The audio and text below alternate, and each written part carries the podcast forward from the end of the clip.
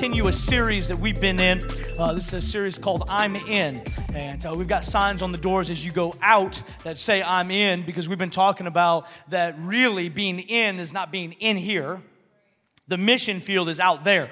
The church is not about just gathering people to be in here, it's really to send us out there.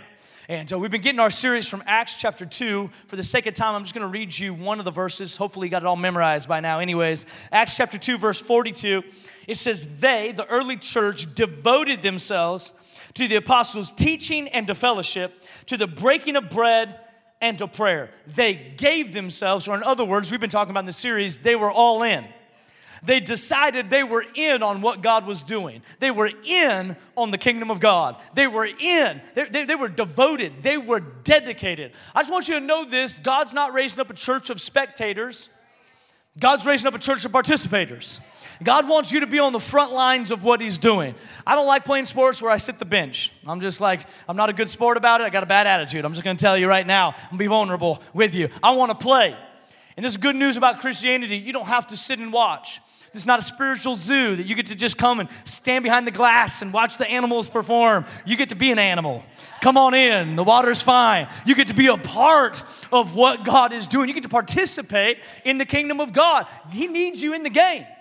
And this is what we've been talking about is being all in on what God's doing. The early church birthed in the book of Acts and uh, the, at the day of Pentecost, and people get saved, and, and it's incredible. The, the gospel begins to spread uh, around that area. And uh, Acts chapter 7, this a couple chapters later from what we read, Acts chapter 7, there's a man by the name of Stephen.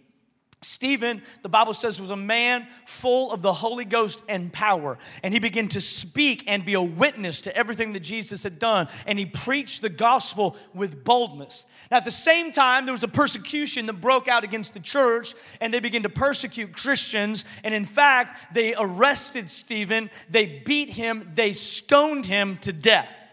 This is the first martyr found in your Bible. It says Stephen was the first mar- martyr of Christianity. They stoned him to death, and uh, not medicinally, real rocks. And they, they, they, they stoned him, and, uh, and, and he died. And the Bible says, and Saul, who later would be Paul, who wrote two thirds of your New Testament, was standing there watching.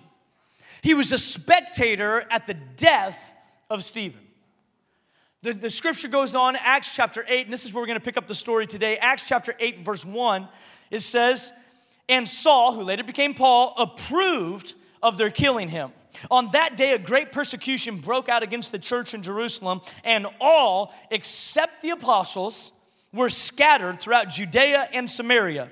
Godly men buried Stephen and mourned deeply for him, but Saul began to destroy the church. Going from house to house, he dragged off both men and women and put them in prison. Those who'd been scattered preached the word wherever they went. I like that.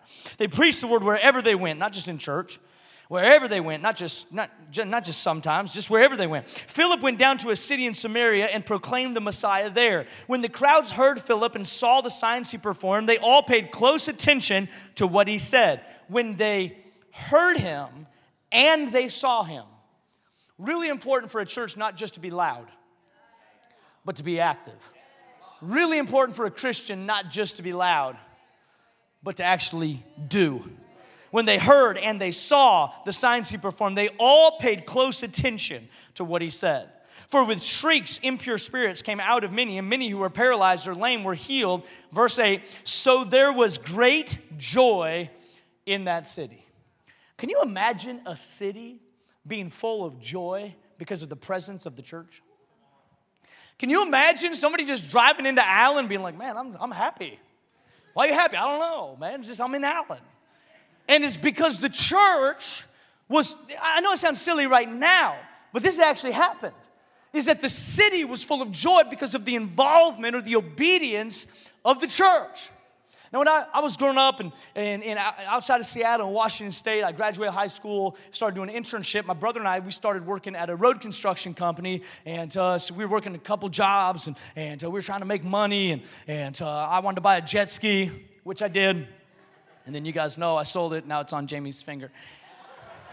It's, uh, it's a good, it was a good trade. Uh, um, I lost my train of thought. I started, thinking about jet skis. Uh, or Jamie. Yeah. So we were working road construction, and, and, um, and it was crazy how slow the time would go by. I mean, I don't know if you have a job like this, but like the time like would go so slow. I'm just watching the clock, like, come on, come on, come on. This, this eight hours feels like eternity. And I, I, we were doing road construction, so you know, like little bumps on the road. That was my job. We had a tar guy, we had a bump guy. I was the bump guy. And so the guy put down the tar, I put the bump down. And uh, there's a little, little, little buggy that you would ride in, which is kind of cool. And, uh, and, and just real low to the ground, you just put the, put the things down. But this is how I got my cardio back in the day. I was like, I don't need that. I'll just run. And they're like, we're going a long ways. I'm like, I'm cool. Eight hour shift, I get six miles of running in every time. And it was, it was amazing. So I just do that and, and uh, try to pass the time, but it wouldn't work. It just went slow. And so finally, uh, my, our, our boss, he came to us and he said, Hey, we got a project for you guys. We want you to organize the entire warehouse for our company. And so we need everything. You can buy whatever you need to buy, but we need it like organized. Now, if you know anything about me, like organization is kind of like my love language. Like I like things straight. I like things symmetrical. I mean, it's just like, like we talk about how you can do connect classes out of order. That was not my decision. Okay, if it was my decision, I'd be like 101, 201, 301, 401 in order, consecutive weeks. But I got overruled, obviously, and you can do them whenever you want, okay? So, but if I had it my way, it'd be different because I like things in order. I like things organized. I like the structure. It just feels right, it feels peaceful. A place for everything and everything in its place. Peace. It's nice. Some people that have a witness out there. Uh, also, some that disagree. No, no worries and, and so uh, we started organizing this, this warehouse, and it was crazy. We were working the first day, and, and we're working. It's like starting to get dark out. And we're like, man, what time is it? Our entire shift had passed it, passed. We had worked our eight hours. We were working overtime. And we're like, well, that day went by fast. We came the next day, and we worked overtime again. We're like, what in the world changed? We hated this job. The time was going so slow. And now all of a sudden, we're getting overtime? Like, what was the change? And I'll tell you what the change was. The, the, the, the boss gave us a mission, he gave us vision. And we got all in on what that project was done. And when we started counting the project instead of counting the hours, all of a sudden the time began to fly by. And I would like to say this to you I believe many Christians are not all the way in. And all we do is count the time, and maybe you're doing that even now. You're counting the time and counting the time, and you're just checking a box. And the reason you don't feel peace or the reason that you're not getting anything out of this is because you're trying to check the box instead of recognizing there is a mission that God has for the church of Jesus Christ. And it's not just to sit on the, side, on the sidelines and watch, it is to step in and be a part. In, in the early church, and I'll walk you through this entire passage, in, in, in verse 1, it says that they begin to encounter persecution, that the early church scattered. Everyone scattered except for the apostles. I was thinking about that. Everybody scattered except for the, except for the ones that were really in. Everybody scattered except for the ones who had walked with Jesus, been with Jesus, heard from Jesus, were, were, were, with, were with him, heard his message, those ones, it says they didn't scatter. The persecution hit, the apostles stood firm. Can I just tell you this? When you're all in, nothing can move you. When you decide, I'm gonna be in, nothing can shake you. When you decide, I'm gonna, I'm gonna be in on what God's doing, nothing can get to you. You've already made up your mind, I'm gonna be in. That's what the apostles were. Now, the rest of, of the early church, they scattered.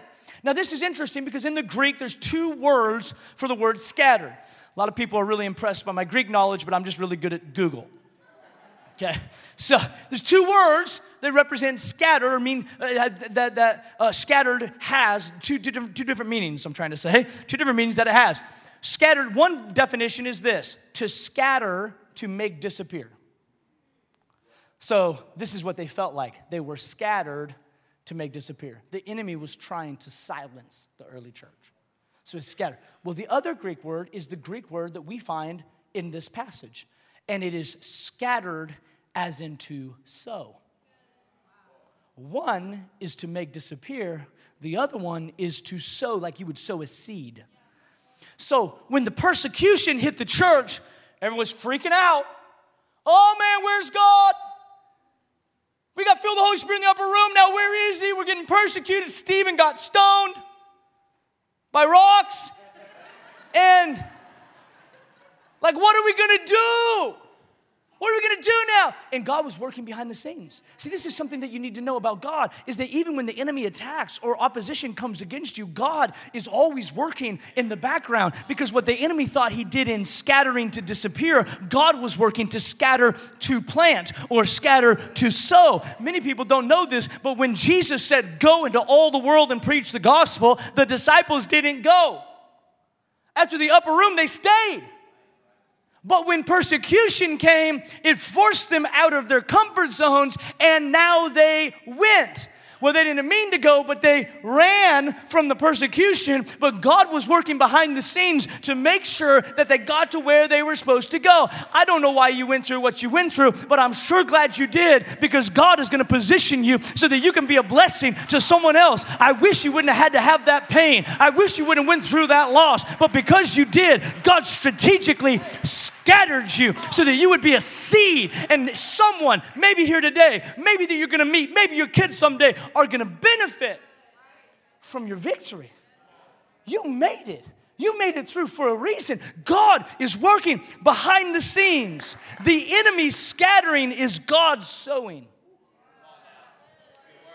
Oh man, the enemy scattered us. And God's saying, oh, what the enemy meant for evil, I will work for good. And he sowed them. The early church huddled up, don't want to leave in fear, but the persecution came, the, perse- the trouble pushed them out of their comfort zone. Did you know that for many of you, you wouldn't even be here today if you never faced trouble?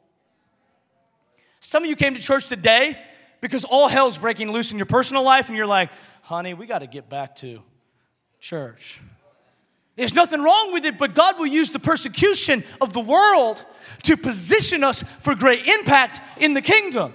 He'll use what the enemy brought against you to posture you for the great things that God has for you. And this is what happened in the early church is they were scattered to the Bible says when Jesus, with some of his last words, he says, Go into all the world, right, and preach the gospel to Judea, to Samaria, to the uttermost parts of the world. They stayed in Jerusalem. But when persecution came, it said this in our passage it says, And they scattered to Judea and to Samaria God was working behind the scenes. Verse 3, it says, But Saul, this is Saul that would become Paul, he began to destroy the church.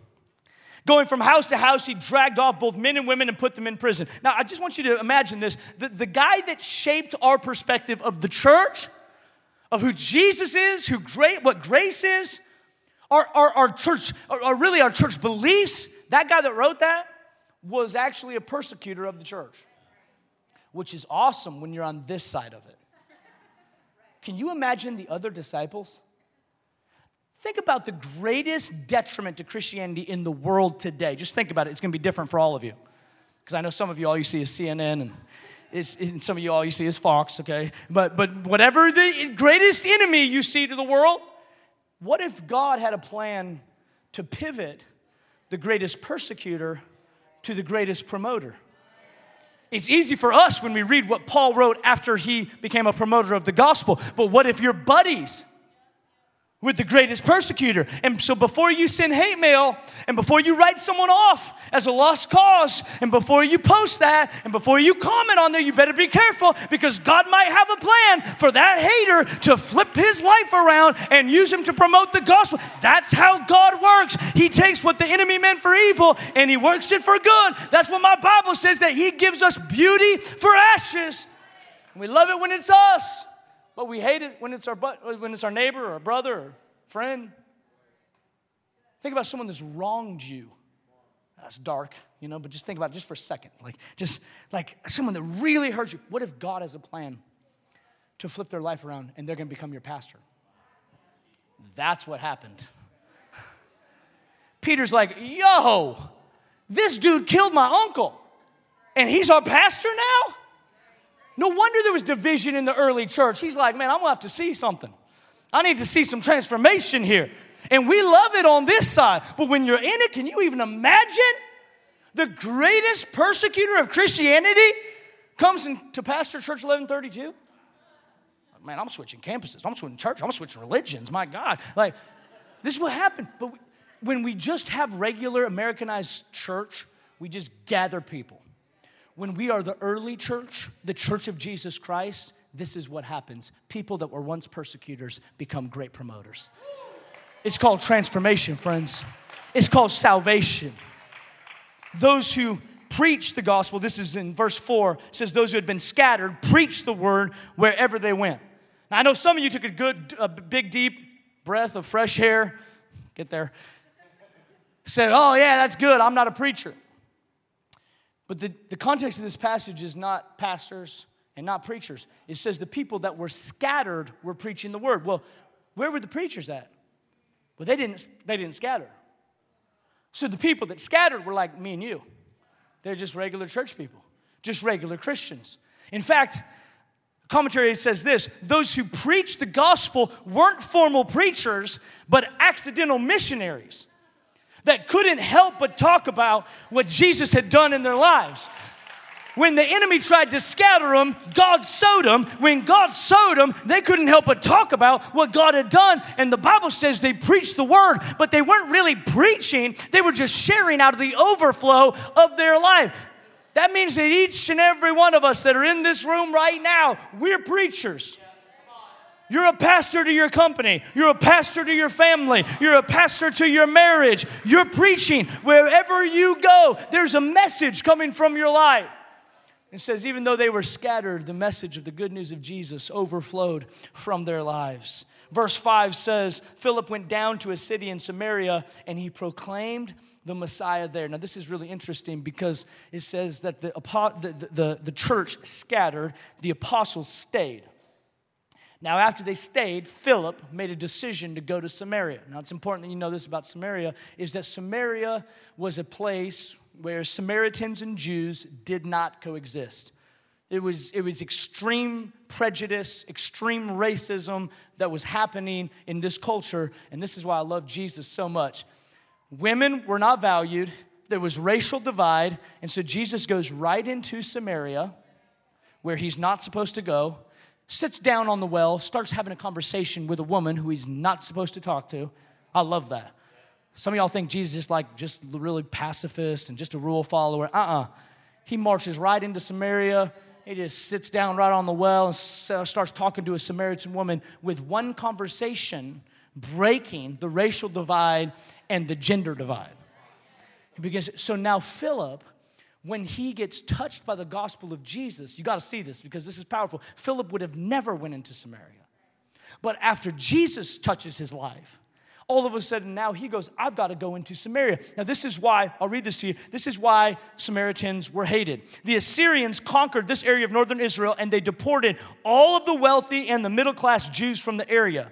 Then they moved in a pagan population from afar. These pagans intermarried with the lowest classes of remaining Jews in northern Israel, and from these people came the Samaritans. Jews hated the Samaritans. There was deep seated prejudice amounting to almost hatred standing between them. But Jesus had worked so powerfully in Philip's heart that there was no prejudice left. So he goes to Samaria. I, have had the privilege of being a part of a lot of conversations and, and uh, even recently sitting around roundtable discussions with high level pastors about what to do about the racial divide in the church and in America. And I'm gonna say just a couple bold statements real quick, as if that's something new, but I just thought I'd warn you. I'm sitting there and I'm starting to get frustrated about all of the conversations we have about what we should say and what we shouldn't say and how we focus on this and what we should do. And, and I keep on going back to Philip, who didn't know the right thing to say, didn't know what was politically correct or incorrect. He just, well, I'm gonna say it, he just got saved. He just got saved, which means he got he got completely full of the love of God, and when the love of God was in him, there was no room for hate. We're thinking we gotta like figure out a technique and a strategy and how we talk about it, how we posture, how we say it. How about we just get saved? How about we just get the hate out of our life? How about we get any place of prejudice, any place of entitlement, and get it out of our own heart? That's called salvation, friends. That's what Christians do.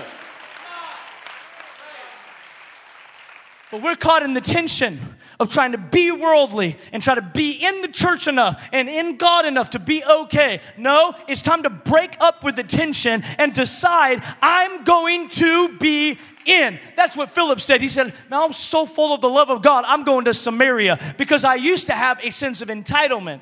But now I understand I'm in need of what everyone else is in need of.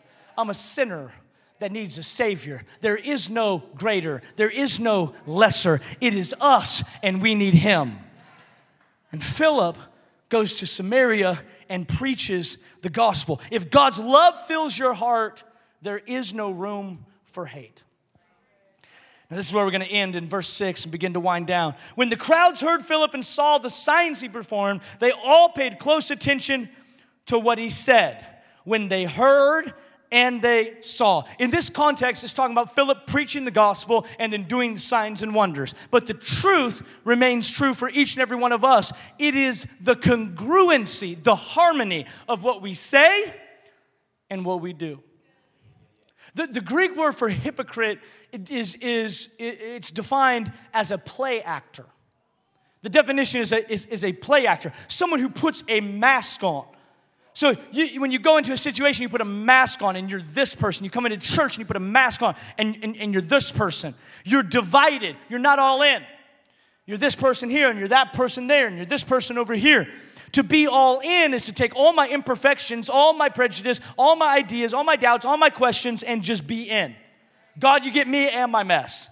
Some of us are trying to get cleaned up so we can come to Jesus. Jesus said, just come just as you are, with all your junk, with all your garbage. I'll take care of the rest. I just want you in. The world isn't paying attention to the church because there isn't congruence, consistency, harmony between what we say and what we do. We are loud talkers and we're silent actors.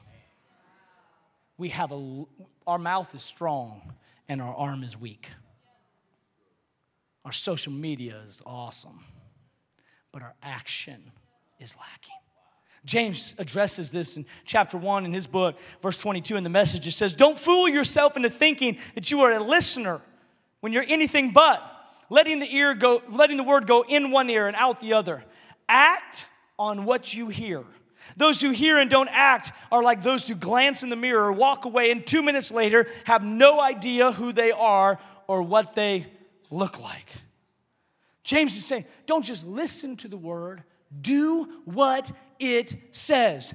And when Philip said something and then he did something, it says the city paid attention. When he said something and he did something, then the city, not the church, the city paid attention because it was something different. They were doing what they were saying. There was congruency, it was working together. I know for many of us, we, we love the gifts of the Spirit.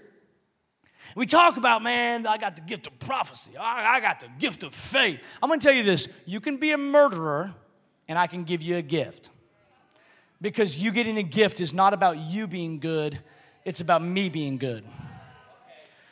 But the Bible teaches us that the evidence of connection to God is not gifts, it's fruit. We love the gifts of the Spirit but it's not evidence of connection.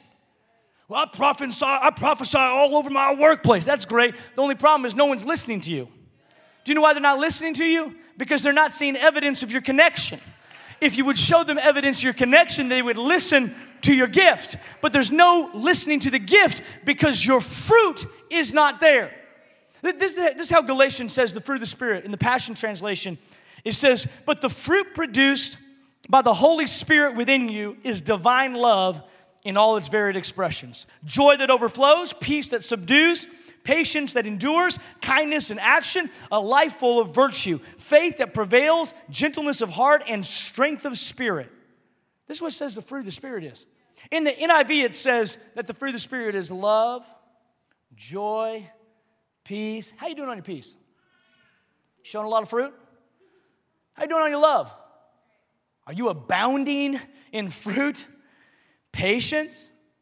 I'm gonna keep on swearing up here.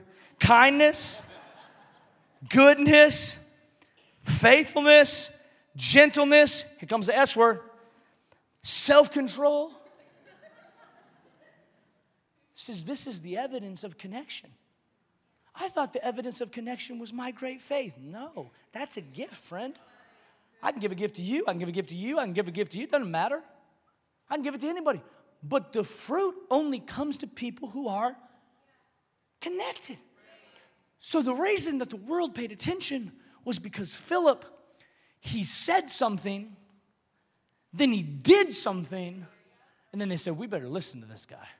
Now they've paid attention, and now he can demonstrate the gifts of the Spirit because now they paid attention to the fruit of the Spirit. How you doing on your patience? How you doing on your gentleness? Do you know that was a fruit? I wish they would have left that one out. Gentleness. How y'all doing on your self-control? We had two soccer games yesterday in 100 degree heat. I'm working on that one. Self-control. This is what it says is the it, it's the byproduct of connection is fruit. The fruit are things that we don't look at, that we don't think about. Love, joy, peace, patience, kindness, goodness, gentleness, self-control. The believers begin to show the evidence of connection, and the entire city paid attention. So let me show you this. When the believers are in, what that means that when you're in, that means there's congruence between what you say and what you do. That the church you is not different than the work you. The work you is not different than the home you. You are the same person. You have the same character. You have the same integrity. Do you know what integrity is? Integrity comes from the word, a math term, integer. You know what an integer is? Anybody? Whole number. So, uh, you got it right there. I saw you. Whole number. Right, little guy in the front row. That's what I'm talking about. Whole, whole, whole, whole. In order to be all in, I got to take my whole self. A house divided against itself cannot stand. The reason you're unstable is because you're not wholly in. You've got to get all the way in. You got to be an integer. You got to be a whole being. You got to have integrity. Integrity is not one foot in the world and one foot in the church. Integrity is I'm all in. I am completely in. When the believers are in, the world pays attention. And listen to this when the world pays attention, the city is full of joy. The joy of the city is dependent on the fruit of the believer. See, I know we think like in modernized Christianity, the church is just another thing that we do. It's another nonprofit. It's trying to do good things and raise good people. It's not. The church of, the church of Jesus Christ is a living organism. It's active, it's moving, it's alive. When the church prospers, the city should prosper. Not Church 1132, the capital C church. That's all the churches that are meeting representing. We were talking about it on the drive over here. So many churches that are meeting today and worshiping God, all kinds of different expressions and thoughts, but worshiping Jesus together. But how many people don't know? We were driving by all these cars and I was thinking, some of these people don't even know we exist. Well, yeah, but we don't have enough room and we almost had to go to overflow. No, no, no, no. It's not about how many seats we have, it's about the need. We can find more seats. But as long as there's need, we have to recognize that our own personal participation has a part to play in how we reach this city. So we've got to make a decision. I've got to have congruence. This is my word of the week, by the way, if you haven't noticed. I got to have congruence. I got to have harmony between what I say and what I do. It would be better for me to be quiet than to be loud and have no action. It would be better for me not to post than to post and be something different. It would be better for me to be quiet than say something or preach something that I can't live out.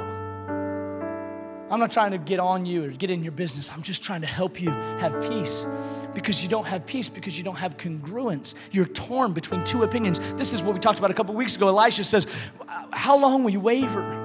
Between two opinions. If God is God, serve Him. And if Baal is God, or your job is your God, or popularity is your God, or riches, or money, or social status, then serve it. But you got to make make up your mind where you're going to be all in it.